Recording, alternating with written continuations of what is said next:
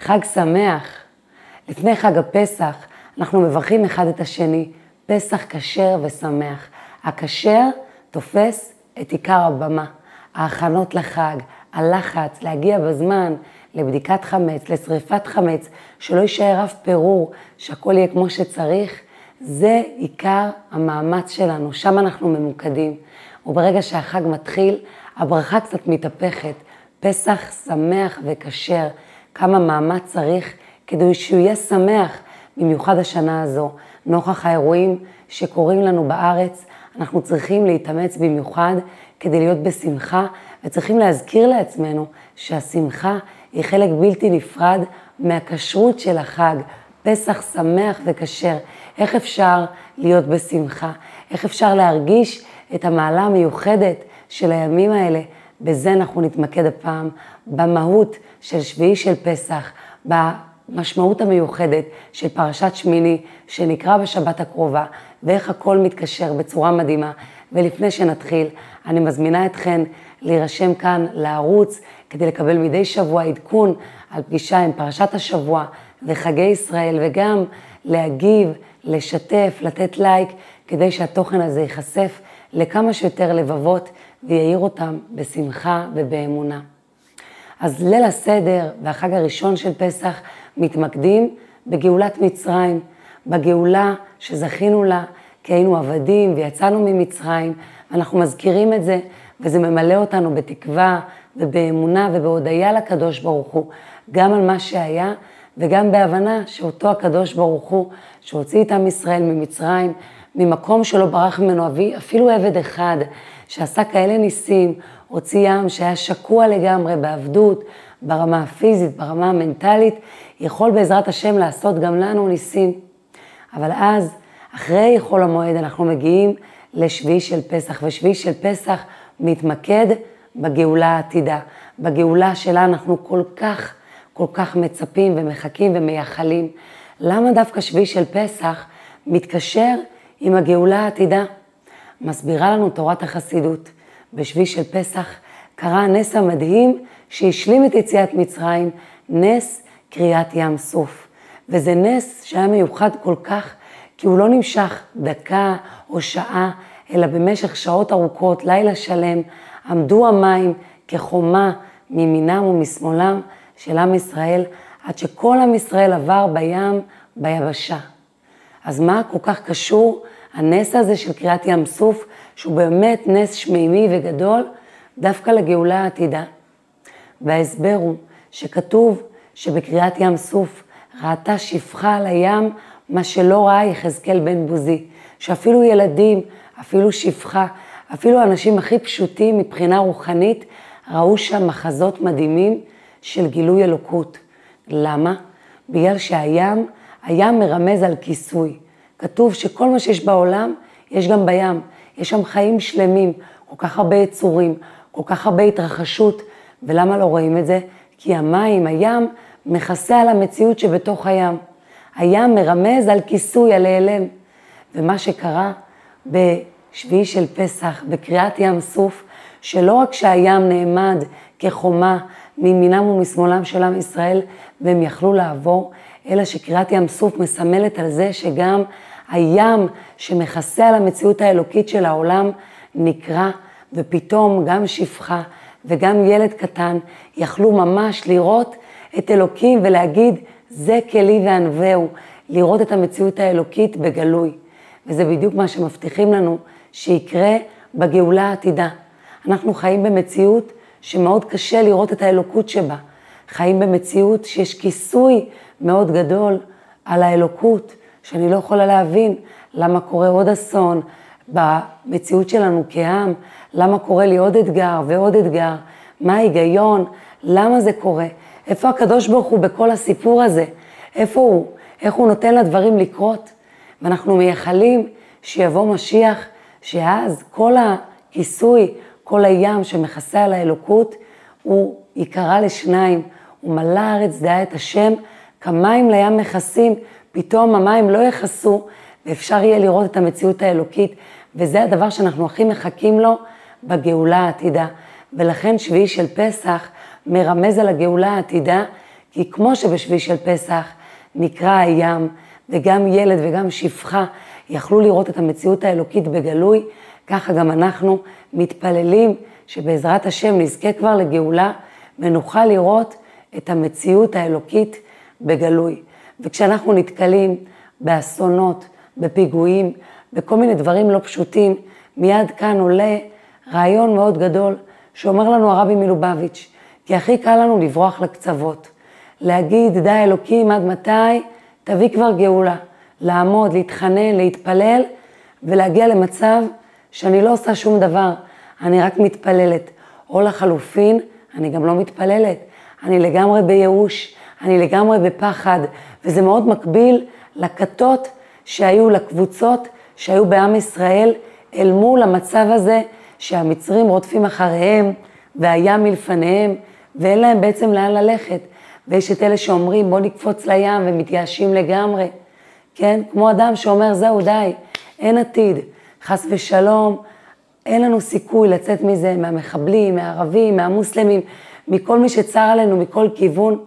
יש את אלה שאומרים, בואו נחזור למצרים, בואו נחזור למצב הקודם, למצב שהם שלטו עלינו, למצב של סוג של ייאוש גם.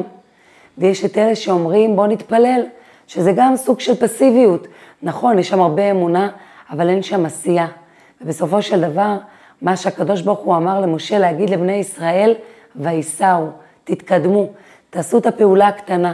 וככה הרבי מלובביץ' מלמד אותנו, מצד אחד, להרים את העיניים לשמיים ולזעוק ולהתחנן לגאולה, אבל במקביל, גם לעשות מעשה טוב שיקרב את הגאולה, וייסעו, לעשות מעשה טוב שיסיע, יקרב את כולנו לכיוון הגאולה. ובמקביל, גם לפקוח את העיניים ולראות גאולה, לראות שמי שעשה ניסים לעם ישראל וקרא להם את הים, לראות שמי שהבטיח לאברהם אבינו, והיא שעמדה לאבותינו, הבטיח, וההבטחה הזו עמדה לאבותינו במצרים, היא גם תעמוד לנו במצב הזה, לחזק את האמונה. זאת אומרת, גם להתפלל, גם לפקוח את העיניים ולראות את הגאולה שיש כבר עכשיו בתוך החיים שלי, אבל גם לעשות מעשה טוב שיקרב את הגאולה. וזה מדהים שבדיוק בימים האלה אנחנו מתחילים לספור את ספירת העומר, ואנחנו אומרים בספירת העומר, ועל ידי זה יושפע שפע רב בכל העולמות. על ידי זה, על ידי מעשה כל כך פעוט של ספירת העומר, שזה אפילו לא מעשה טוב שאני עוזרת למישהו, זה אפילו לא איזו פעולה אקטיבית רצינית, חוץ מלברך ברכה, לספור, לתקן עוד מידה בתוכי, להוריד עוד שער ממ"ט שערי טומאה, כדי להתקרב לקראת מתן תורה, על ידי זה יושפע שפע רב בכל העולמות. זו דוגמה מאוד טובה שמראה לנו איזה כוח אדיר יש לפעולות הכי קטנות שלנו. איך אני יכולה על ידי מעשה אחד קטן להכריע את העולם כולו לכף זכות, להשפיע שפע רב, להדליק אור בכל העולמות. אמנם אני לא רואה את זה, כי עדיין המים מכסים את המציאות האלוקית, אבל בעזרת השם כשיבוא משיח נזכה לראות את האור הגדול שנדלק מכל מעשה טוב הכי קטן שלנו, ועל ידי זה יושפע שפע רב בכל העולמות. ובינתיים, עד שזה יקרה, התפקיד שלי זה לדמיין, לדמיין את האור הגדול שנדלק מהמעשה הקטן הטוב שלי, לפקוח את העיניים, לראות גאולה, להרים את העיניים, לבקש גאולה, אבל גם לעשות עוד מעשה טוב קטן שיכריע את העולם כולו לכף זכות. ושביעי של פסח, יש בו קדושה מיוחדת, יש בו אור מיוחד, קודם כל סגולה, לכך שהקדוש ברוך הוא יכול לקרוע לכולנו את הים, לעשות לנו ניסים גלויים, ניסים מתמשכים, כמו קריאת ים סוף, אם זה מי שצריכה בזיווג, בבריאות, בשלום בית, בחינוך הילדים, במצב כלכלי, לדעת שהקדוש ברוך הוא יכול לעשות לנו ניסים גלויים, ניסים מתמשכים, ניסים מעל הטבע, כן? שים פתאום נעמד כחומה מימינם ומשמאלם, הקדוש ברוך הוא יכול הכל, ובשביעי של פסח מאיר האור הזה של היכולת של הקדוש ברוך הוא לעשות לנו ניסים גלויים, ואנחנו צריכים בשביעי של פסח להתבונן בזה ולהיות בשמחה מיוחדת. אבל יש עוד עניין מיוחד בשביעי של פסח, וזה סעודת משיח. הבעל שם טוב תיקן שבשביעי של פסח מאיר בעולם האור המיוחד, גילוי הארת משיח. בגלל שקריאת ים סוף מרמזת על הגאולה העתידה, לכן בשביל של פסח יש אור של משיח שמאיר בעולם, נותנים לנו לטעום כבר, לטעום מהאור שיהיה בעולם כשמשיח יבוא. והבעל שם טוב תיקן לעשות סעודת משיח, לעשות סעודה לכבודו של משיח מתוך אמונה שמשיח עומד להתגלות, והרבי הרש"ב, הרבי החמישי של חב"ד, הוסיף שבסעודה הזו לשתות ארבע כוסות, לשתות ארבע כוסות, ליטול ידיים, לאכול מצה, ללמוד איזשהו עניין שקשור למשיח, לקרוא איזושהי שיחה, איזה רעיון, לשיר שירים, ניגונים ולהיות בשמחה, כאילו המשיח כבר אוטוטו, לא כאילו באמת, הולך להגיע. וזה הכוח המיוחד של הפעולות שלנו, כשאני מאמינה. כשאני עושה פעולות שמראות שאני מאמינה שזה עוד שנייה כאן. אני לא רק מאמינה, אני גם עושה, אז בעזרת השם, הקדוש ברוך הוא יעשה ניסים, כל אחד מאיתנו בפרטיות, במה שהוא צריך, ובעזרת השם לכולנו כעם.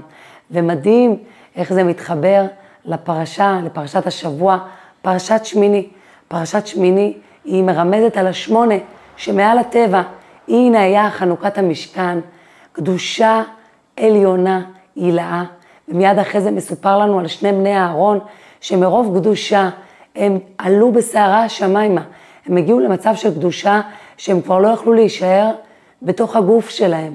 כזאת קדושה, כזה שם של הפרשה, שמיני, שמונה, אנחנו יודעים שכל הדברים שבטבע הם שבע, שבעת ימי המעשה, שבע זה מרמז על כל הדברים שהם בטבע, ופתאום מגיע השמונה שמעל הטבע, פרשת שמיני, ומי לספר לנו על חלוקת המשכן, ומי לספר לנו על שני בני אהרון שמתו בקרבתם לפני השם, שהם התקרבו יותר מדי, שהם כבר הגיעו למצב של כלות הנפש, שהנפש שלהם לא יכלה להיות בתוך הגוף, הפרשה נוחתת בנחיתה חדה לספר לנו על דיני כשרות באוכל, על רמסים, על שקצים, על מה מותר לאכול, מה אסור לאכול. איך זה יכול להיות? איך יכול להיות שמאור כל כך גדול אנחנו נוחתים לדברים שהם נראים כל כך לא חשובים, מה אני אוכלת, איך אני אוכלת, דיני רמסים, שקצים באוכל, איך אפשר לנחות מאור כל כך גדול לדברים כל כך פשוטים, כל כך נחותים, כל כך לכאורה לא חשובים.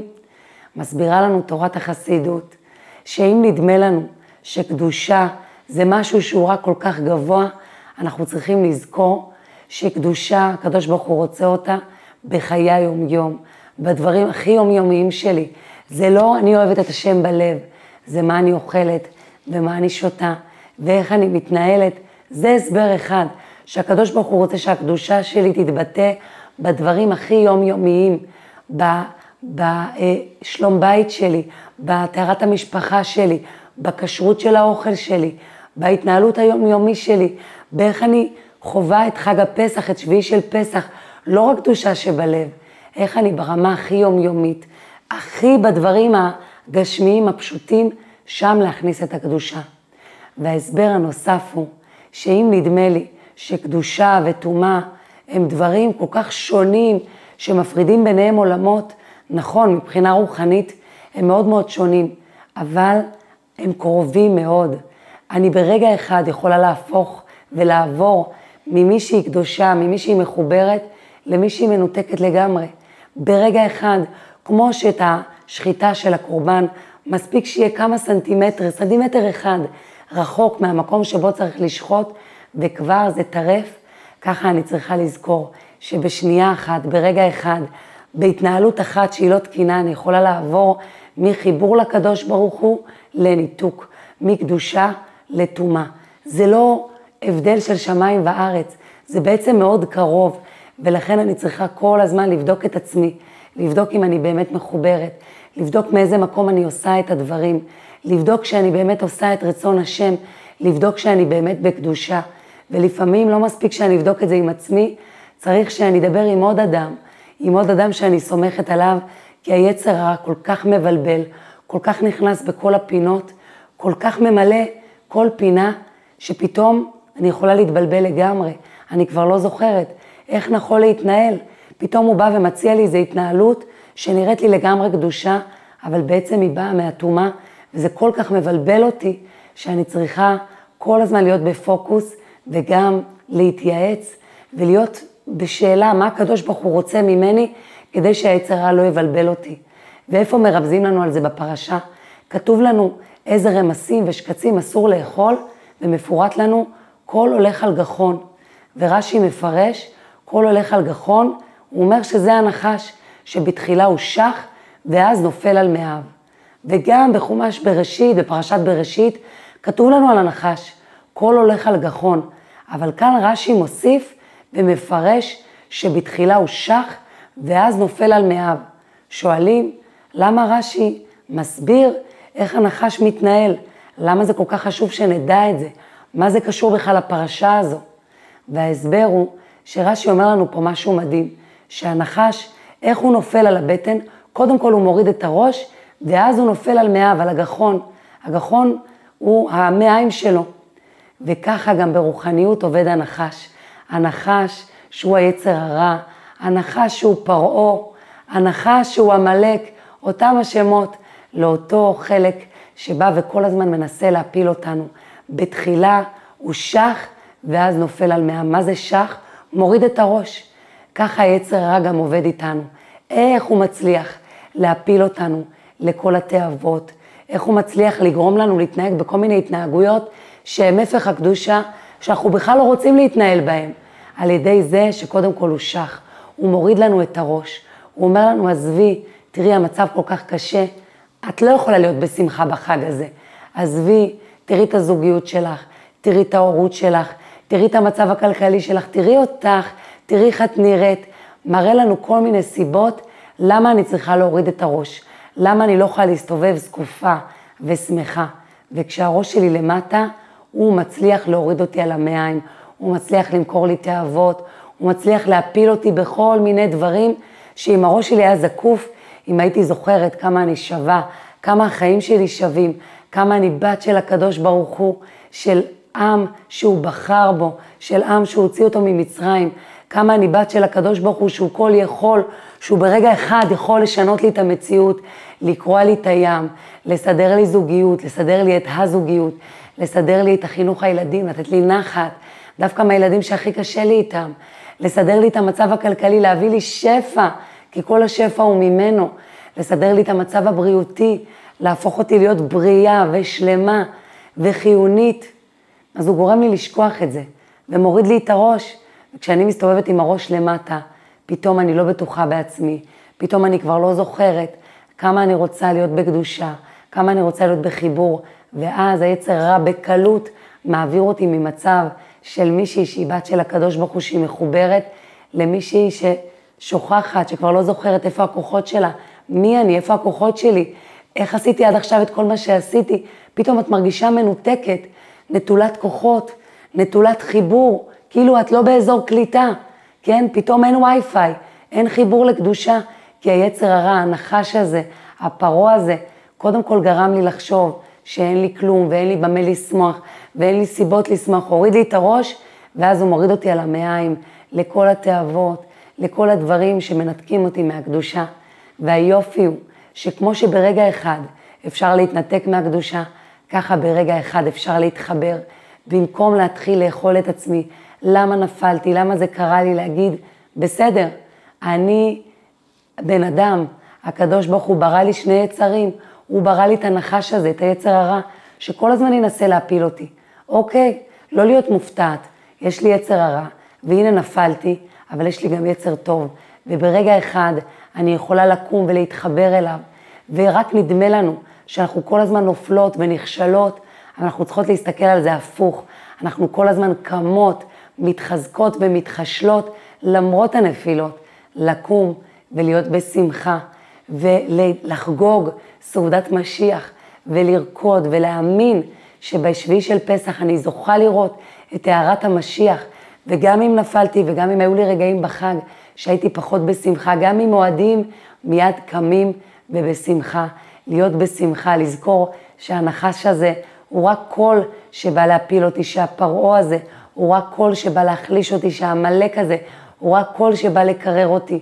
אני, מי שאני באמת, זו הנשמה האלוקית שלי, שהיא חופשייה, שהיא תמיד בחירות, היא תמיד מחוברת לקדוש ברוך הוא, וברגע שאני מזדהה איתה, אני מתחברת אליה, אני מיד יכולה להפוך ולקדושה, להתחבר לחלק שבי שהוא מקודש, לעבור לקדושה.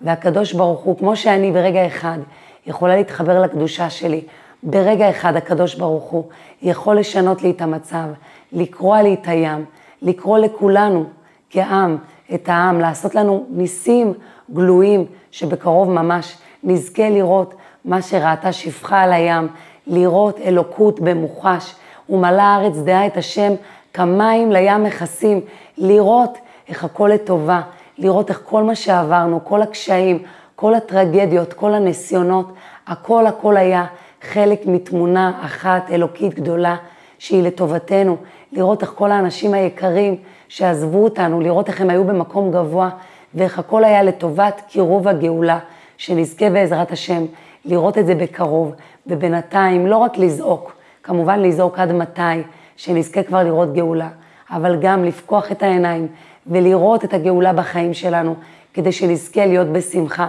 לראות איך יש לנו זכות לקיים את חג הפסח מתוך שפע, עם המשפחה שלנו, בתוך הבית שלנו, להראות לקדוש ברוך הוא שאנחנו יודעות לשמוח, והוא ייתן לנו סיבות וכוח, וגם לעשות עוד מעשה קטן ועוד מעשה קטן וטוב, שבעזרת השם יכריע את העולם לכף זכות, יקרב את הגאולה, ועל ידי זה יושפע שפע רב בכל העולמות, לזכור שעל ידי כל מעשה קטן שלי, ספירת העומר, או כל מעשה טוב הכי קטן, אני מאירה את כל העולם באור גדול, אני מקרבת את הגאולה בשביל כל עם ישראל, שנזכה בעזרת השם לגאולה השלמה מתוך שמחה, בקרוב ממש.